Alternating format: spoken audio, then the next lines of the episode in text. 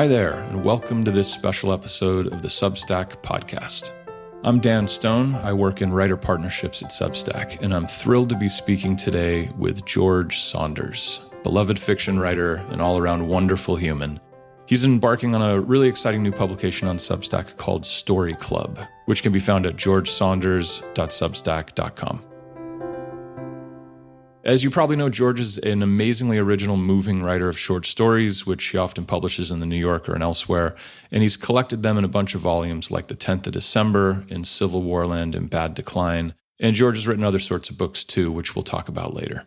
Good morning, George. Welcome to the Substack podcast. How are things in California today? They're beautiful. Good to be here, Dan. Thanks for having me.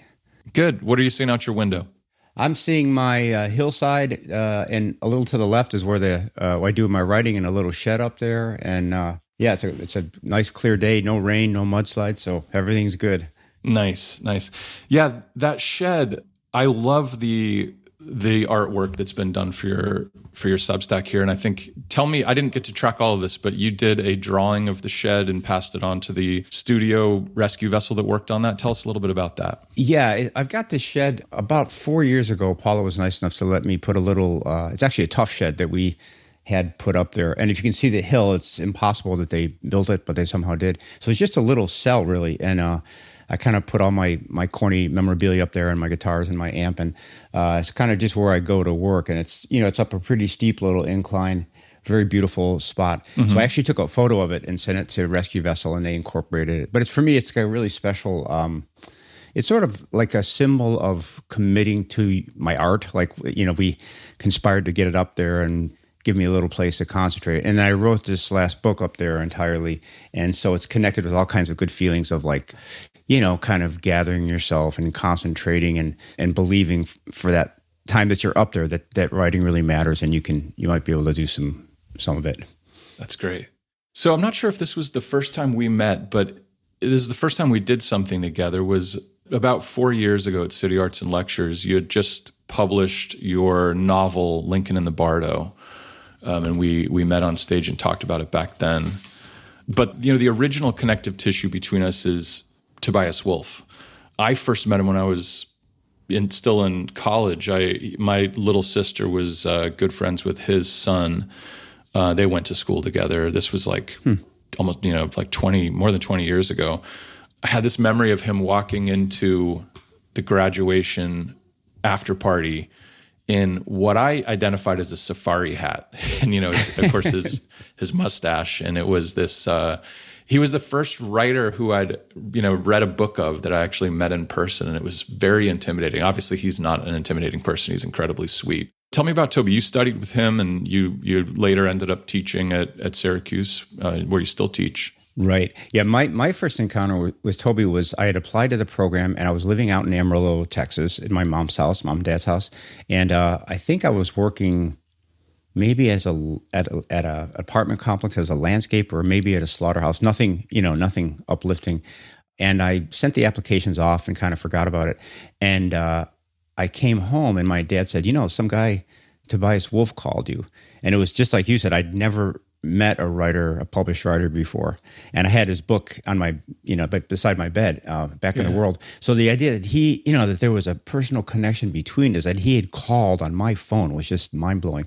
So I, um, you know, called him back nervously, and as I remembered, I was, I took the, you know, it was, it was an old landline, so I took the the cord with me into this little bathroom so I could have some peace, and I just ranted about my dreams and how. uh you know, I was going to take over the world. And did he listen to music while he wrote? And it was really, uh, retrospectively, very embarrassing. yeah. But he is the sweetest person alive. And he, yeah. you know, he, he tolerated it. And then uh, I went out to Syracuse the next fall and met him. And it's just, he's just been a huge influence in my life, as I think he has been in so many people's lives with his, uh, you know, his kindness and his patience and also his, you know laser like mind about about short stories. I remember when we when years later when I was teaching alongside him, uh, we would do our application procedure at Syracuse, which you know it involves reading hundreds of stories these days, about seven hundred in a very compressed period in January and February, and it's just uh, more stories than you want to read. It's just too you're reading maybe you know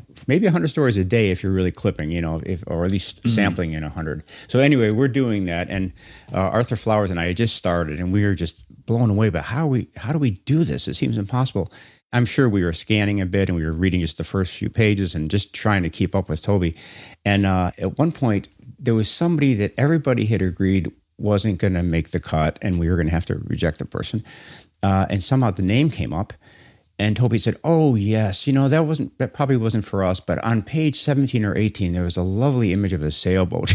and Arthur and I just sat there like, "What are you, you know, it, it was so impressive and also so caring, wow. you know. He does, he didn't um never never an unkind word for the people he was rejecting. He understood that they were part of this project and he had a lot of affection for their for the effort. Yeah, yeah. So you and I've spoken before about his influence on you as a writer and just your friendship and how important that's been. But in what ways did he? Uh, this sort of will tie back to what you're planning to do here on Substack. In what ways did Toby inspire your journey towards teaching? Well, you know, I, I, was as you were asking that question, the word seriousness came to mind, and what I mean by that is Toby has a way of making you feel like your work is at least potentially important. It's certainly important to him when he's reviewing it with you. I remember going into workshop and there was just a certain mood would fall over the room with the seven of us in there that was kind of like, okay, the world might not believe it, but we believe that the short story is the most expressive form in the world and we're going to take it very seriously for this for this period. I remember one time we, we, were we were in workshop and in this building at Syracuse called the Hall of Languages, beautiful old building. Mm-hmm. And upstairs there's a big sort of a common room uh, called the Killian Room. So we're in workshop and we're you know it's it's pretty intense and everybody's concentrating. And then in the distance we hear this boom boom tsh, boom boom tsh, and it kind of footfalls and real loud and it kind of distracting. So it becomes clear somebody runs up and checks and it's the Syracuse University cheerleading squad up there. who are very important. I mean, they're certainly, you know, in our minds, they're like more uh, like celebrities than anybody, any of, right, of, right. of us are. Uh, so we think, okay, well, we just have to tolerate it, you know. Well, so this goes on a while, and I, we can sort of see Toby getting a little bit fed up with it. So at one point, he stands up, and in that beautiful, characteristic voice, he says, "Excuse me, I'll be right back." and he goes up, and we're like, "Uh oh, Professor Wolff's in trouble. He's taking on the, you know, the cheerleading squad."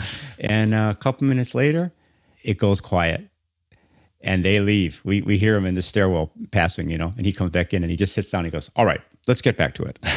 so to me, that was a beautiful example of somebody who just believes in what he's doing. Yeah. Uh, and so he, and he had also, you know, uh, we always felt um, a kind of a reverence for us, but it wasn't, and this is important, it wasn't an overindulgent reverence. Uh, if you did something that wasn't that good, he would just tell you, which you know you feel as a form of care also right. although it's hard at the time. So there was there was a sense that he wasn't he, he was nurturing us by challenging us mm-hmm. you know. He, he wasn't pretending that this wasn't a difficult life or that the that you know the little doorway down there marked publishing was a big doorway. But he was taking you seriously and i think that's the part that has really stayed with me. Uh, every time i sit down with a group of students i'm like okay you don't know who these people are so let's err on the on the side of thinking these are future great writers and let's treat them accordingly. Mm-hmm, mm-hmm. Yeah. So y- you later came to teach at Syracuse. Did you and Toby overlap there? I know he left around that time to go to Stanford. Did you both teach the program for a while together? We did. There was one about one year overlap. Okay. Yeah, which yeah. was a very wonderful, wonderful year. And then um, it, I can't remember the sequence, but we ended up buying his house. So, right, so right. we lived on Scott Avenue for the whole time that we were there, and we raised our kids in that house. So we go, you know, we down in the basement there was a some stuff that his kids had done, like a, a scrawling on the world, and it said "Down with the Republicans," and it was very. and we on, on the uh, the door frame were the the places where they had marked the heights of their children, which we left yeah. in place for many many years. So, yeah, he's a dear friend, and, and Catherine now is a dear friend, and Oh, they're both wonderful, and yeah, Patrick is is the the saxophone player is just amazing. He's the one who's good friends with my little sister, and we've remained friends with him. He's great. He's probably the one who scrawled down with the Republicans on the wall. Probably, although I think Michael might have helped. But also, our kids went to the same to MPH. Where, oh, okay, where yeah. the Wolff kids went. So was, yeah, that's where my sister went too. That's great. So your experience as a teacher inspired and informed this latest book that you published. I think it was earlier this year in 2021, A Swim in the Pond in the Rain. and that's that also ties in with what you're planning to do here on Substack. Tell us a bit about that book and, and how it came about. Yeah, well, so I had I had taken some time off to tour uh, for Lincoln in the Bardo, and and so then one of the first couple times I was back in the classroom, you know, the the classroom cleared out, and you're kind of in there and a little little buzz with the the energy of it, and and it just occurred to me how much teaching had meant to me over the years. You know, when you, when you first start out as a writer slash teacher, you the writer is in capital letters and the teacher is in small letters. But over the years, you know, you, you see that your work, your writing work, it comes and goes. It it probably won't last, you know, and so on. But the teaching is is sort of um, as close as you can get to being permanent in the sense that you you know you alter somebody's trajectory uh, mm-hmm. as a writer, hopefully as a person. So I was I was just kind of feeling newly um, appreciative of the opportunity I'd had to teach all those years, and in particular, I, I used to teach this uh, Russian class. It was the Russian short story and translation, and that was always the best class I taught. It was it just was. Uh, you know, to have 18 or 20 young writers in there hungry for craft, hungry to figure out how to make their stories better. And uh, this handful of Russian stories that I ended up working with was they, they cause these sort of explosively useful conversations in the classroom. And mm-hmm. um, I always looked forward to teaching that class. So in, as I stood there, I thought, you know, I mean, not in a, a morbid way, although maybe a little, I thought, you know, I am sort of a collection of all the wisdom that all those students have imparted over those 20 years and a collection of all the different times I've read these stories mm, and different yeah. moods and different things I've, I've thought about them. And I thought, yeah, you know, so when I'm done with this life, that's gone. Uh, and I just felt a little miffed at that. Like, you know, you know, it seems like that should find a repository. So I kind of casually suggested to Andy Ward, my editor at Random House, that I might want to write a book about the Russians, and he agreed. And then sometime later, I started up in the up in the shed, and um, yeah, so that was and it was a beautiful, surprisingly beautiful experience. I, I, at first I thought, okay, I'll just discharge this and you know basically type up my notes but uh, literature won't, you know, tends to not like us to phone stuff in. So I uh, got drawn in and spent a couple years just rereading what turned out to be seven stories over and over and rewriting my essays on them over and over.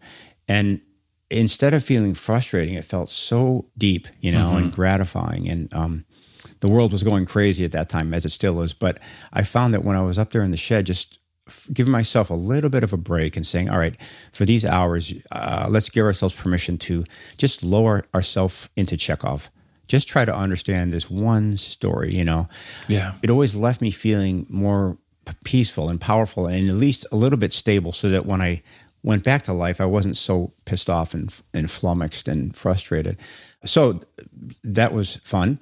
Uh, and the book came out. And then a really incredible thing happened was that emails started flooding in, people mm-hmm. who had read the book. And some were just saying we liked it, some were saying we didn't like it. But unlike most of the books I, I had published, this the response to this one wasn't thumbs up, thumbs down. It was like, we want to play.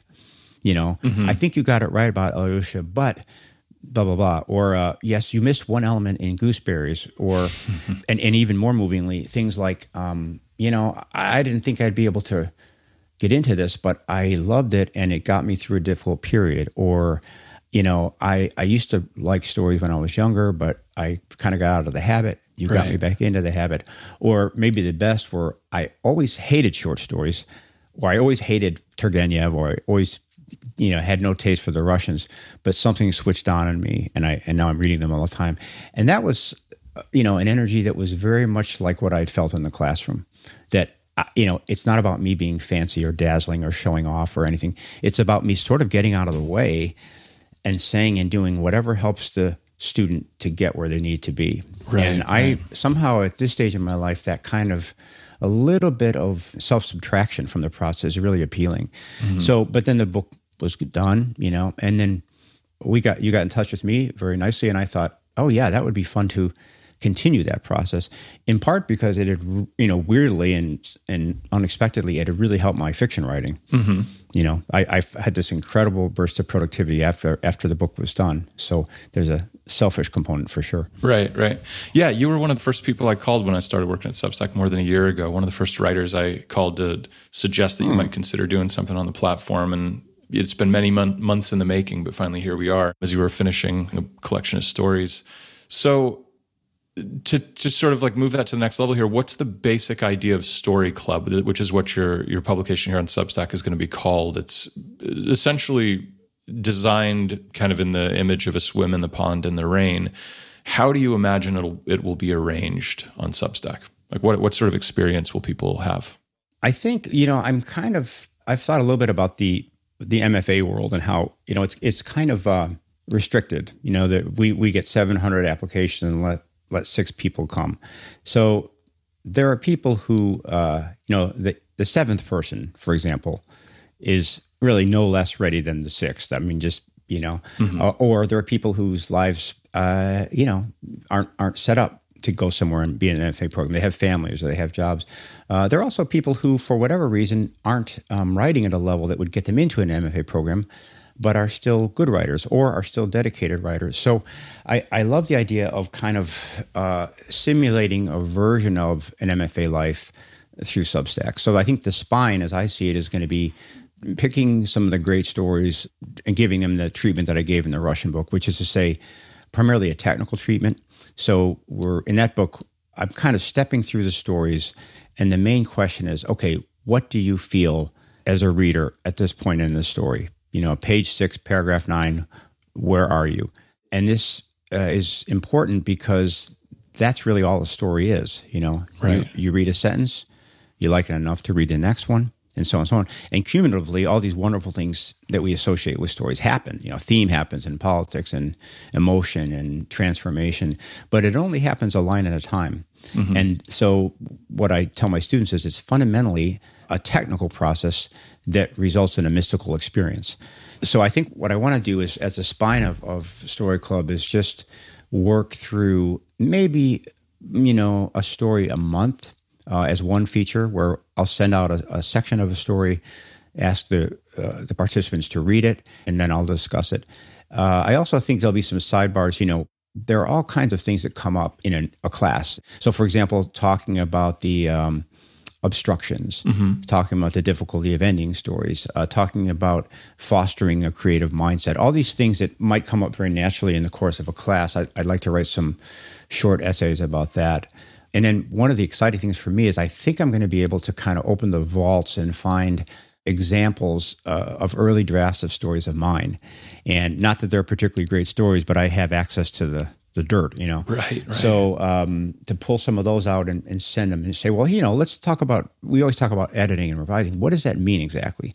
At, at what pace does it occur? Mm-hmm. Are there big breakthrough moments? Why did you cut that paragraph right there, George? So uh, that is exciting to me because really that's what I know. I you know I I know how to take my particular sloppy first draft prose and gradually convert it into something that might get published. And I think that in, in teaching at Syracuse, that's one thing that's really always been of interest to students is when you sort of lower the veil and say, look, let's put aside the lofty language and let's talk about the actual day-to-day business of how you make your writing better. Yeah. So I think that's that's sort of my plan. And you know, really, what I, I guess is I'd, I'd love to sort of make a community like the one that responded to that Russian book. Absolutely. Mostly by email, but make an, a, an active, uh, interactive community. And, um, you know, I don't do social media because I really don't like it, but I this strikes me as something like potentially like social media with a conscience because we're all self-selected. You know, this is a, a club based on mutual respect, mm-hmm. uh, and also the things I'm going to be offering because of the way Substack works. I'll have time to edit them and revise them. It's not just you know dashing something off at the top of my head, which which uh, appeals to me as a writer. I know I'm smarter after draft nine. You know, and, yeah, and I I'd like to put that best foot forward. Definitely, yeah, and I love that idea about about this being in a certain sense. Uh, democratizing the MFA program, which is by its nature so exclusive. Of course, without things like line edits and close workshopping of stories, although you and I have talked a bit, and I have some ideas that we'll discuss about how you might be able to emulate some of that, or, or rather, how your community might be able to kind of build that in parallel with what you're doing on Story Club. Mm-hmm. So we, we should talk about that too. Another, you know, there's sort of like obvious appeal to people who are writing fiction or learning to write fiction to be part of this. But what would you say, George, is the value of something like this, of closely reading short stories, of slowing down to discuss fiction and you know even fiction from another time. What's the value of that for for non-writers, for just readers? What does it give to us? Yeah, that was a surprising part of the responses that I got so many uh, letters and emails from people who said, I'm not a writer, I don't want to be, but wow, this book really helped me. Helped them, one, to become better readers, to become you know, sometimes people think if you analyze a story, you ruin it, but actually the opposite is true. If you learn to read analytically and read like a writer, a story will often open up additional things to you that had been hidden. But I also think uh, this is kind of a hard idea to express, but we're finding out, I think, through all this uh, partisan mayhem that we're going through right now, that it actually matters how you get information because that affects the way you think. So when you're getting your information, information that's coming off the top of somebody's head, hasn't been revised, is uh, sort of designed to agitate, uh, to you know, to draw likes and dis- simple, mm-hmm. facile mm-hmm. likes and dislikes, designed to put you in a certain camp uh, I think that that then affects the way that your brain works. I mean, it does for me. Even just a little bit of time on news, you know, makes me a, a lesser and more yeah. agitated person. So I, th- I think this is something I've been talking to people about on email is that if we immerse ourselves in something like a short story, which is written slowly and carefully with a lot of attention, with a lot of love, it does something to our wiring. And particularly when we go to try to imagine the lives of other people in the real world. Mm-hmm. You know, it, it trains us in a certain kind of holy hesitance, you know, to say, well, this person looks like someone I don't like, but they have a story. Let me novelize them a bit in my mind in a generous way as opposed to a sort of social media way. So I think it's it's got benefits that go way beyond trying to write your own fiction. Yeah. And I'll, I'll be, I think I'll be writing about that because it's interesting to me that I, I have a feeling that a lot of the crisis we're in has to do with the medium, you know, as uh, to paraphrase Marshall McLuhan, the, the medium is a message. The medium is actually a, a brain forming device. And uh, the short story is a way to kind of, I would say, to train ourselves into a certain kind of alertness, both to the language of the story, but also to the, the greater world outside. So it's something that's a very this is very alive for me right now, and I'm sure that'll make its way into the story club. Yeah, yeah, for sure. I mean, we we often think about Substack as a place where a, a, very quiet space, especially compared to social media, where it's sort of away from that noise and away from the game of the attention economy. So, in a certain sense, it seems like a good fit for you to build this project and and the community around it um, where you can, you know, like you said, it's self selected. When you and I first spoke about Substack, you said something on that call when we were sort of like collectively kind of forming a definition of what Substack is. And uh, the line that you, you you kind of mentioned a version of it earlier was that that it was like social media purified by conscience. I love that. I love that verb purified in in talking about this any anything else you want to say about that? That's sort of like a, a, a real foundational idea for us, and it's um, I love the way you you uh, articulated it. Yeah, well, I, I like the idea that you know it seems like the pace is dictated by me, so there's a, a chance for me to you know be careful about what I'm saying and be uh, revise these things up into real intelligence and and then offer them and I also like that I'm offering them to a group of people who self-selected to be there. That's important to me. So to me, it was it's a little bit like um, you know to write this Russian book. I had to teach these stories for a long time, and you in teaching, you're finding out what's working, what's not. It's you're kind of improvising the class every time based on certain notes. I, I love the idea of offering these teachings to a group of people who are on my side, you know, who are positively inclined, and then from the feedbacks being able to go, oh, that that worked. Mm-hmm. Mm, I should do that differently. So in a certain way, it's it's sort of like a, a modeling of the kind of teaching I did at Syracuse.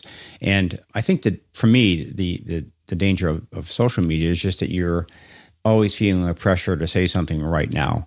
And with Substack, if I if I get organized enough, which I'm going to, um, it, it means that I can be starting something now, and when it's ready, you know, when it really has something to say, then I can release it to this self-selected community, mm-hmm. and, and that that's exciting to me because I saw how with the Russian book it really helped my thinking. Mm-hmm. It, you know, it helped my thinking to to be able to anticipate a really smart audience and then try to try to communicate with them. Yeah, it's a space where you and your audience can be a little more thoughtful and reflective rather than you know reactionary, which is what we're so accustomed to now with with social media You know, the structure of this, the way that we've talked about it, and of course, this may change, is that you'll basically focus on a story each month with your community of readers around Story Club. So, without spoiling any surprises, could you give us a glimpse or a hint of which writers to expect this year? Who do you have in mind? And and also, I, I'm curious too. What's your criteria in selecting a story to feature? Right. So I'm really interested in in stories that aren't 50 pages long you know the six or seven or eight pages or mainly because they're they make great little teaching artifacts. You can you literally can step through them a page at a time and and really be in touch with the, the line to line progress. I've got a few russians in mind that i didn't cover in the book. So isaac babel is one. Uh, maybe Daniil Kharms that's that's a difficult one but maybe him some other stories by Chekhov and Tolstoy that didn't fit into the book. Actually, uh, Hemingway is is his early stories are really useful for teaching purposes. Some maybe lesser known writer Gina Berriault comes to mind. Somebody who's a an amazing writer who I think was a little underappreciated in her her time. I expect we'll, we'll get to Tobias Wolff at some point because he's a master. Mm-hmm. Uh, and so, you know, one of the things that I, I at Syracuse that happens is you can have a syllabus and it's really good to keep it a little loose because you don't know who you're going to have in the class and you want to respond to their energy. Right, so right. I've got this kind of uh, metaphorical bag of stories at the ready.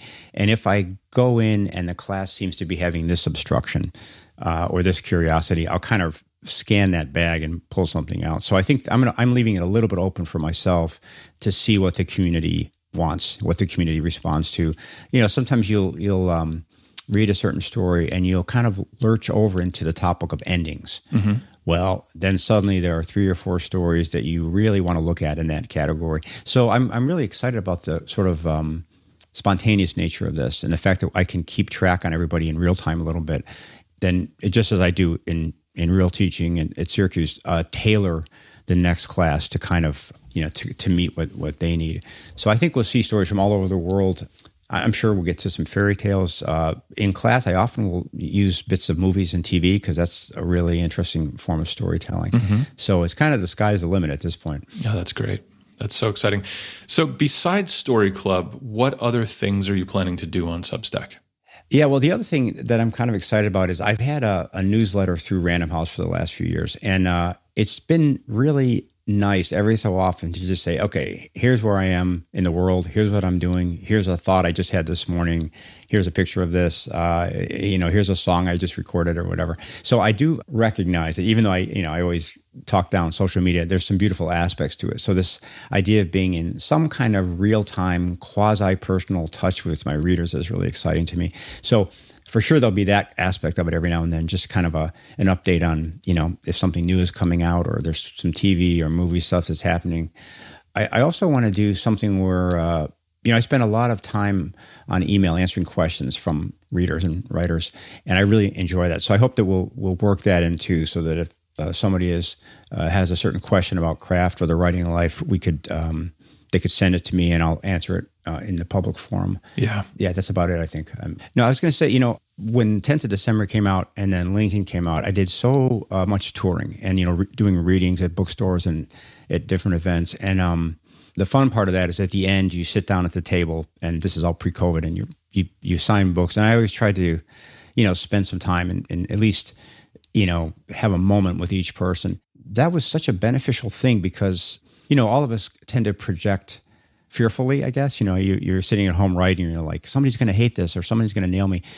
Doing those uh, book signing things, you, you, start to learn who your audience actually is mm. and how nice they are and how much they're rooting for you or they wouldn't be there. So I think I, I'm sort of imagining that Story Club might be a bit like that to sort of have a conduit between my readers and myself and, um, you know, selfishly be reminded that these are really interesting, smart, uh, goodwill people, uh, and going in the other direction to try to say, you know, this writing life is not impossible. There, there are real people on the other end of books. It's all about communication, and it, and it goes in both directions. So I think part of what I offer my students, I think, is sort of a demystification of the whole thing. Like, yeah, it's really hard. It's it takes everything you have. It it obsesses you in every aspect of your life, but it's also not impossible, and mm it's a continuation of something you've been doing your whole life, which is trying to engage other people in your particular mode. Mm-hmm. You know, I, I, I joke with my students that we're trying to basically refine our charm. Like, how are we charming, and how can we get more so in prose? Sometimes I think the best thing a writing teacher offers is a little bit of positive reassurance. Yeah, just to say it's not impossible. You can improve. And finally, maybe the most important thing is to say that when you really get down to it, publishing is kind of a, a nice cherry that comes you know, on top of the ice cream. Yeah. But the ice cream is the day to day work of trying to see, you know, can I be more lucid and more truthful in uh, in my prose? And so that's kind of the real baseline ethos of Story Club is that that idea that we can we can all participate in it and it will make any life better. Oh, that's great. Well, George, I'm so excited about this. I'm absolutely going to subscribe, and everyone listening here should do the same, which is at georgesaunders.substack.com. Story Club launches today on December 2nd, 2021. You've been listening to the Substack podcast with George Saunders and Dan Stone. George, thank you so much for spending some time with us. Dan, thank you.